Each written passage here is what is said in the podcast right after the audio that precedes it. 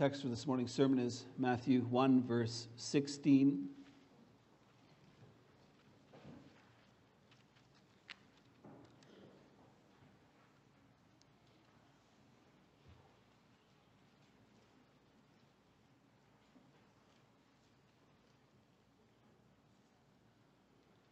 Matthew has been tracing the genealogy of Jesus Christ uh, from Abraham through David all the way through to his birth, and we read the last part of that. And Jacob, the father of Joseph, the husband of Mary, of whom Jesus was born, who is called Christ.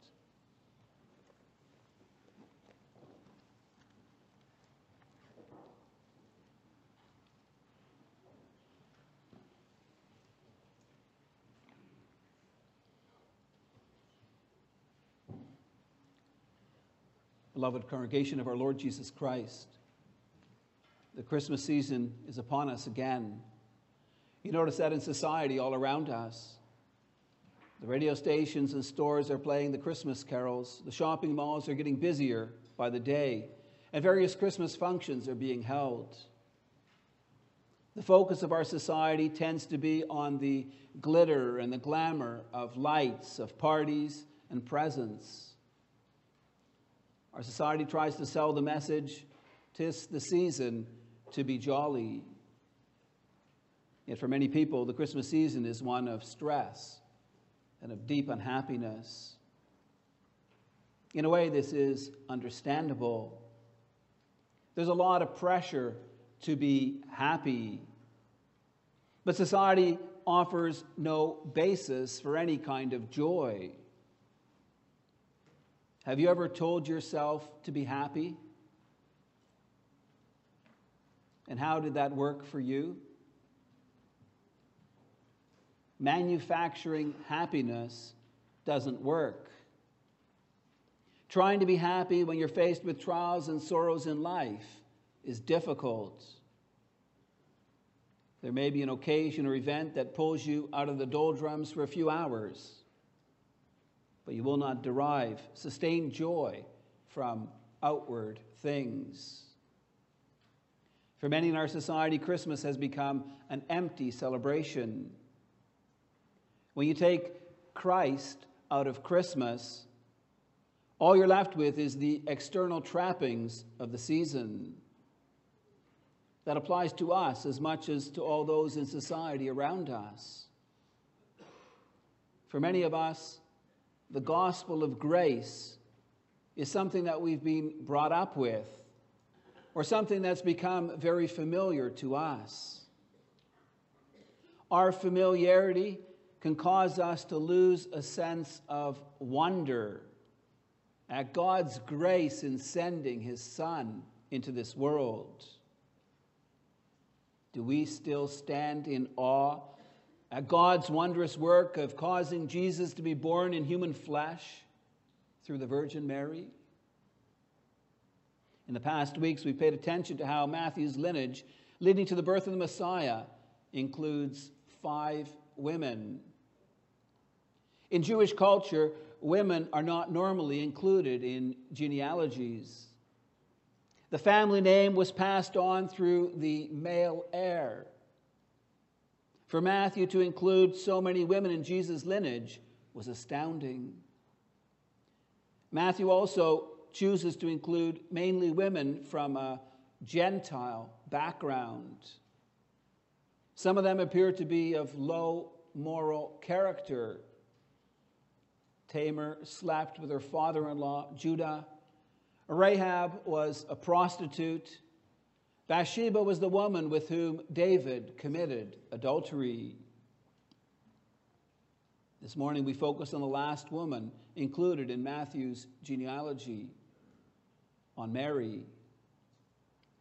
Outwardly, she was a poor woman from Nazareth, a backwater town in Israel, someone with nothing going for her by worldly standards, she was a nobody, a loser. Yet God saw her and chose her to be the mother of the Lord Jesus. He gave her an exalted position in his kingdom work. God often chooses the lowly and despised of this world, and he works powerfully in and through them. It's a reminder for us to give God the glory for his awesome salvation work. I preach you the gospel under the following theme Christ's genealogy shows how God chose Mary to be the most favored mother in Israel. We'll consider how Mary is favored by the Lord and how Mary accepts her calling with faith. In his genealogy, Matthew traces the lineage of Joseph back to King David. Joseph was officially part of the royal family. The same applies to his wife, Mary. Luke 2 tells us that Caesar Augustus issued a decree that all the world should be registered. Joseph went up from Galilee to the town of Nazareth, to Judea, to the city of David, which is called Bethlehem, because he was of the house and lineage of David, to be registered with Mary. Joseph and Mary both needed to register in Bethlehem because they were part of King David's lineage. Yet, from their outward circumstances, you would never guess that Joseph and Mary were part of the royal family. You see, beloved, there was not much left of the royal family anymore. Since the time of the return from exile, Israel had been under the rule of foreign nations. We know from Daniel's prophecies and from other historical sources that the Greeks had brought much trouble on Israel. Consider what happened in the days of Antiochus Epiphanes during the second century before Christ. After pretending peace, he sacked the city of Jerusalem and killed tens of thousands of the men. He took captive the women and children and plundered the city. The king then wrote to his whole kingdom that all should be one people, that each should give up his own customs. Antiochus sent messengers to Jerusalem forbidding the daily sacrifices, the sacrifices presented before God each morning and evening. Without these sacrifices, public worship was impossible. Instead, Antiochus set up idolatrous altars. He ordered the Jews to offer and eat unclean sacrifices. His hatred for the Jews was so great that if any Jew participated in any Jewish ceremony, the penalty was death. Antiochus Epiphanes' opposition to the Lord God became clear in an infamous event that occurred December 16, 19, uh, 167 before Christ. He made the Lord's temple in Jerusalem a place of worship for the Greek god Zeus. Antiochus had an image of Zeus put into the temple, and then he sacrificed a pig, an unclean animal, on the altar.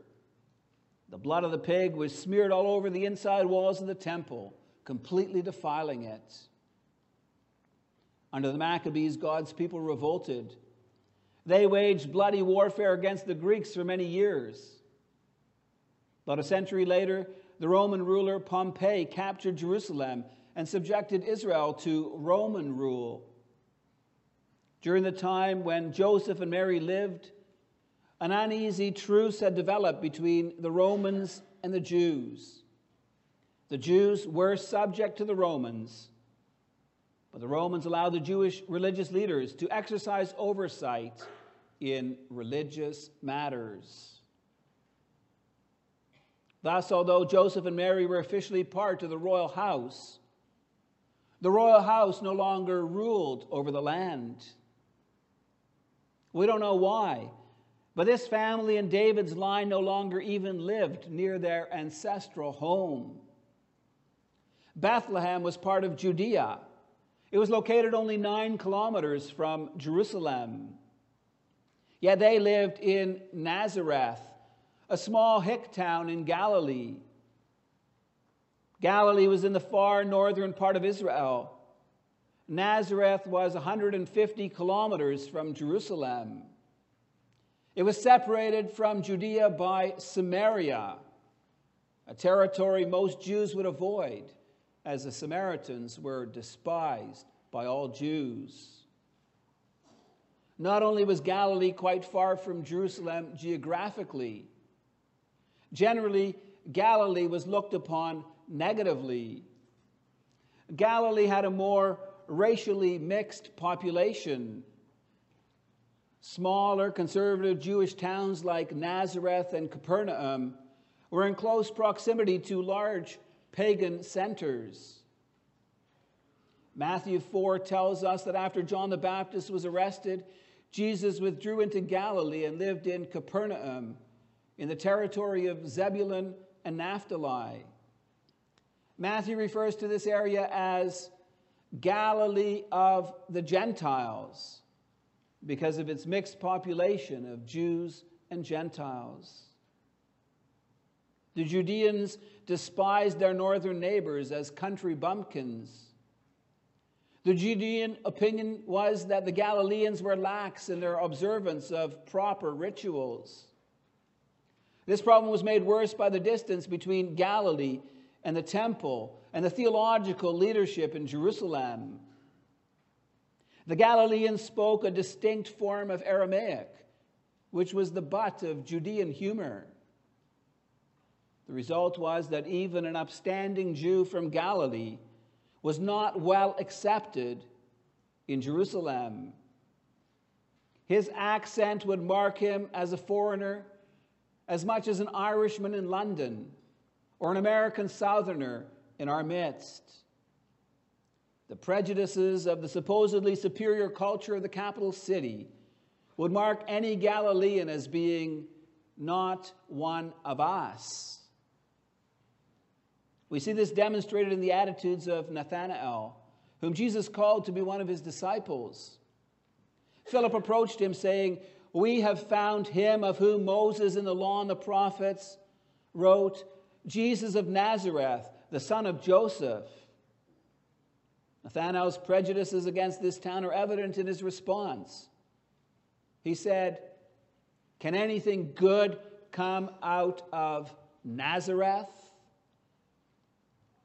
even though the Bible presents Joseph as a righteous man and Mary as a godly woman. They were part of the lowly and despised ones in Israel. Mary acknowledges her lowly position in the song of praise she wrote after meeting with Elizabeth. She said, My soul magnifies my Lord, and my spirit rejoices in God my Savior for he has looked upon the humble estate of his servant. The Gospels further make it clear that Joseph and Mary were poor. When they offered purification sacrifices, they could not even afford a lamb. Instead, they presented a pair of turtle doves or two young pigeons. Mary was a woman and women were second class citizens in Israel. Although she was part of the royal lineage of David, she was a lowly and despised person. Now, beloved, it is to this woman that the Lord showed his favor. Luke 1 tells us that the Lord sent the angel Gabriel to make two birth announcements. The first announcement was made to Zechariah while serving in the temple in Jerusalem. Zechariah was told that his wife Elizabeth would have a son. Zechariah struggled with his message because he was an old man and his wife was far past her childbearing years. Because Zechariah did not believe, the angel told him he would not be able to speak until his son was born. Six months later, the angel Gabriel was sent to make another birth announcement. This time he was not sent to Jerusalem, the capital city, where the Lord's temple was. Instead, he was sent to an obscure town called Nazareth in Galilee. Luke tells us that Gabriel was sent to a virgin pledged to be married to a man named Joseph, a descendant of David, and that the virgin's name was Mary. Gabriel came to bring Mary a message that would be even harder for her to believe. Before Gabriel brings his message, he greets Mary. He said to her, Greetings, you who are highly favored. The Lord is with you. Now, when Gabriel appeared to Zechariah, he was startled and gripped with fear. Mary does not appear to be frightened by the angel's visitation. Instead, she was greatly troubled at his words. She wondered what kind of greeting this might be. Mary found this a strange and perplexing way for an angel to greet a young woman like her. In the eyes of the people of her day, she was a nobody, a poor woman living in humble circumstances. And yet the angel addressed her in such exalted terms. Gabriel said that Mary was highly favored. Jerome's Latin translation says she was full of grace. The Roman Catholic Church has distorted this to mean that Mary is full of grace and that she's thus in a position to dispense grace. Mary is held up by Roman Catholics as an object of worship. She is prayed to as a mediator between God and man. But beloved, this is a wrong interpretation of Luke 128. The word that expresses that Mary is highly favored or full of grace is a passive verb, not an active one. Mary is not a dispenser of grace, rather, she is a recipient of God's favor. Gabriel adds the words, The Lord is with you. It's no wonder that Mary's troubled by the angel's words. Being addressed in exalted terms and told the Lord was with her implies that, like the great men of the Old Testament, she was being chosen by God and empowered to serve him in some special task. Mary's humility shines through. Who was she that the Lord would come and speak to her in this way? How was she so highly favored? What calling did the Lord have in mind for her? Gabriel tries to put Mary's fears to rest. He said to her, Do not be afraid, Mary, for you have found favor with God. Gabriel goes on to announce, You will be with child and give birth to a son, and you're to give him the name Jesus. He will be great and will be called the Son of the Most High. The Lord God will give him the throne of his father David. He will reign over the house of Jacob forever. His kingdom will never end. Thus, Gabriel announces the birth of the coming Messiah. Gabriel's message to Mary was that she was highly favored among women, for she'd been chosen by God to be the mother of the promised king. She was charged to name him Jesus, which means Savior. Through Mary, the Lord would cause his son to sit on the throne, to reign over the house of Jacob forever. Jesus would be an eternal king. He would reign over his kingdom forevermore. Because of the Roman Catholic error of worshiping Mary and praying to her, We've often shied away from giving her the honor due to her. Yet we should note that our text says that this humble woman from Nazareth was highly favored by God. Only one woman out of the countless billions that make up the human race could be the means by which God would be manifest in the flesh. The Virgin Mary had the privilege of being that one. Remember, beloved, it was by one woman that sin and death were brought into the world at the beginning. Eve took the fruit of the forbidden tree and ate, and by doing so brought mankind under God's condemnation. It's also by the childbearing of one woman that life and immortality were brought to light when Christ was born. It's no wonder that Mary is called highly favored and blessed. For through the birth of her Son, that God would bring forgiveness of sins and everlasting life for us, his people. Beloved, this is the good news of salvation. I know you've heard it many times before. But does the gospel still grab you? Can you begin to even imagine God's wondrous work of sending his son in human flesh? That God came down to dwell among us? Our majestic, glorious, all powerful, and awesome God was willing to give up all the blessings of heaven to live among sinful people.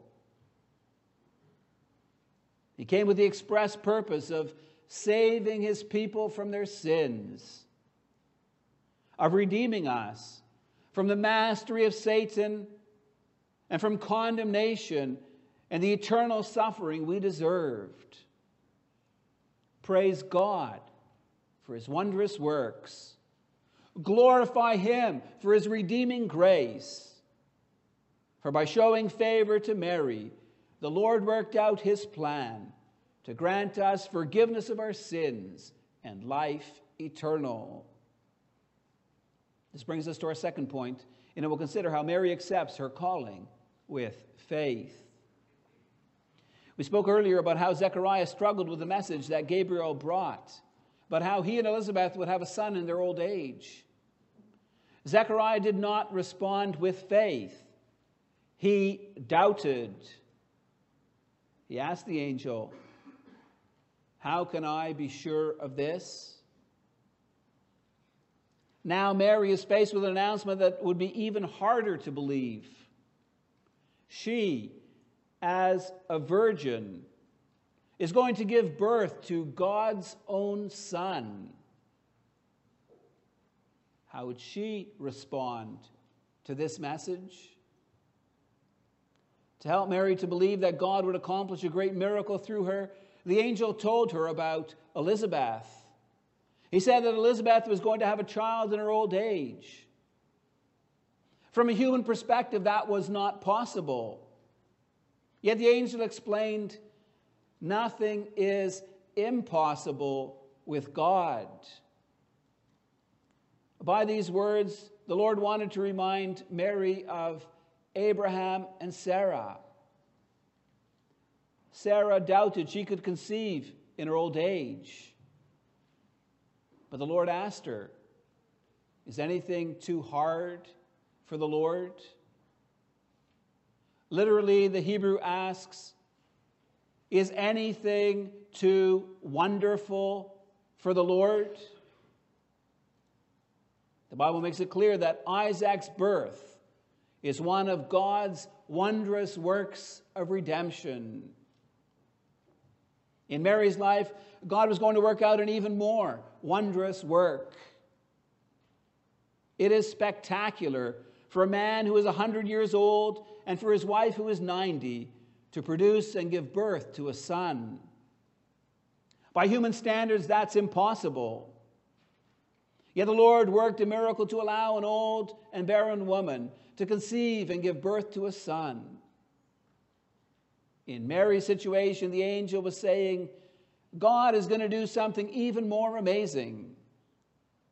He's going to conceive new life in Mary's womb without the involvement of a man. She, a virgin, was going to conceive and give birth to a son. Even if Mary believed that God could cause her to conceive and give birth to his son, this does not mean the road ahead for Mary would be an easy one. She was unmarried, and yet she was going to give birth to a son. To have a child out of wedlock was severely frowned upon.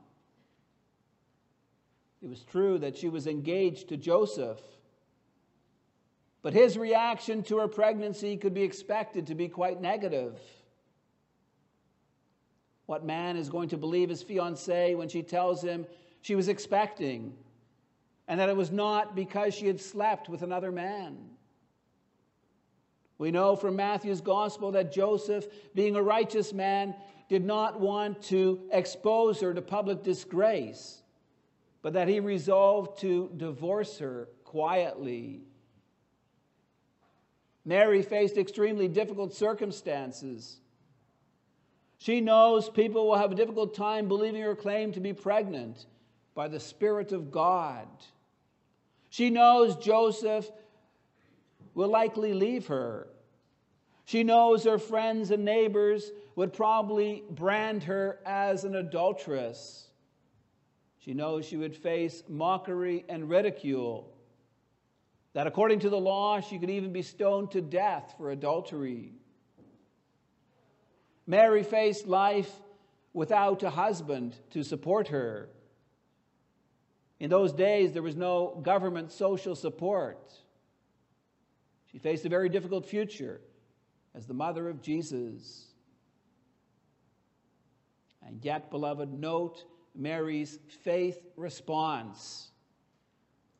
I am the Lord's servant, Mary answered. May it be to me as you have said. In faith, Mary makes a profound statement here. She is saying that she is the Lord's slave. In Mary's day, a slave was reckoned to be less than human. By law, a slave was classified as a piece of property. Slaves had no rights. The rights of a master were absolute over a slave. He could do with her whatever he wanted. Yet Mary adopts the status and attitude of a slave. A slave's calling in life was to serve his or her master. Slaves had no other purpose. A slave had to devote 100% of her time, energy, gifts, and talents to her master's service. Slaves were required to be obedient. A good slave served well by heeding the words of her master, by doing what he said. Here, Mary was devoting herself to the Lord's service. She was expressing her willingness to follow the Lord's leading, to live before Him in obedience. Besides saying, I am the Lord's servant, Mary adds, May it be done to me as you have said. Is this resignation on Mary's part? Is she being fatalistic and dumbly going along with God's will for her life? Not at all. She is responding to the word of the Lord as a true, as an obedient disciple. Mary knows that her calling in life is to serve the Lord. She submits herself to doing what he commanded her. Do we, beloved, respond to the Lord's word in that way? The Lord wants every person here to commit him or herself to his service, to be a disciple of Jesus Christ to take up our cross and to follow him. Boys and girls, the Lord Jesus wants you to love him and serve him. Are you willing to take Mary's words on your lips? To respond to God's call by saying, I am the Lord's slave. I will deny my own will. I will do what my master commands me. To do that, we need to know who Jesus is and what he has done for us. In his announcement to Mary, Gabriel reveals that Jesus is the Son of God Most High. Although he was in very nature God, he was willing to humble himself, to take on our flesh and blood. Jesus Christ took on the very nature of a servant. He became obedient to death, even death on a cross. He did that to save us from our sins, to restore us to righteousness and life. He came as Israel's Messiah. He is our Savior and King. Beloved, out of thankfulness for the grace shown us in Jesus Christ, we're called to respond with a living faith, to believe the gospel message that Jesus was conceived by the Holy Spirit, born of the Virgin Mary, to acknowledge Jesus as our Savior and Lord. It's through a living faith in the Savior Jesus Christ that God grants us His gifts the forgiveness of sins, righteousness, and everlasting life. Do you believe the gospel? Is Jesus the source of your life, your peace, your comfort, and joy?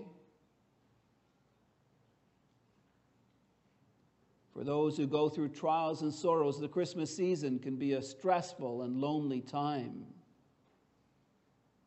Our society tries to manufacture joy, but this often produces only emptiness and sadness. Do you want Christmas to be a joyous and happy time? Then focus on the wondrous work of God in sending his beloved Son into the world. Focus on the willingness of Jesus to come and live among sinful people in order to redeem us and to reconcile us with the Father. Focus on the spiritual blessings we have in our Savior. Then this Christmas season will not be one of stress or unhappiness.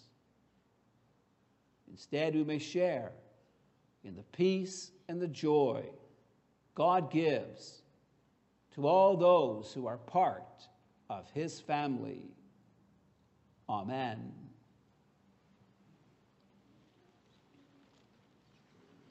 In response to the gospel message, let's rise and sing a part of Mary's song, hymn 17, stanzas 1, 2, 3, and 5.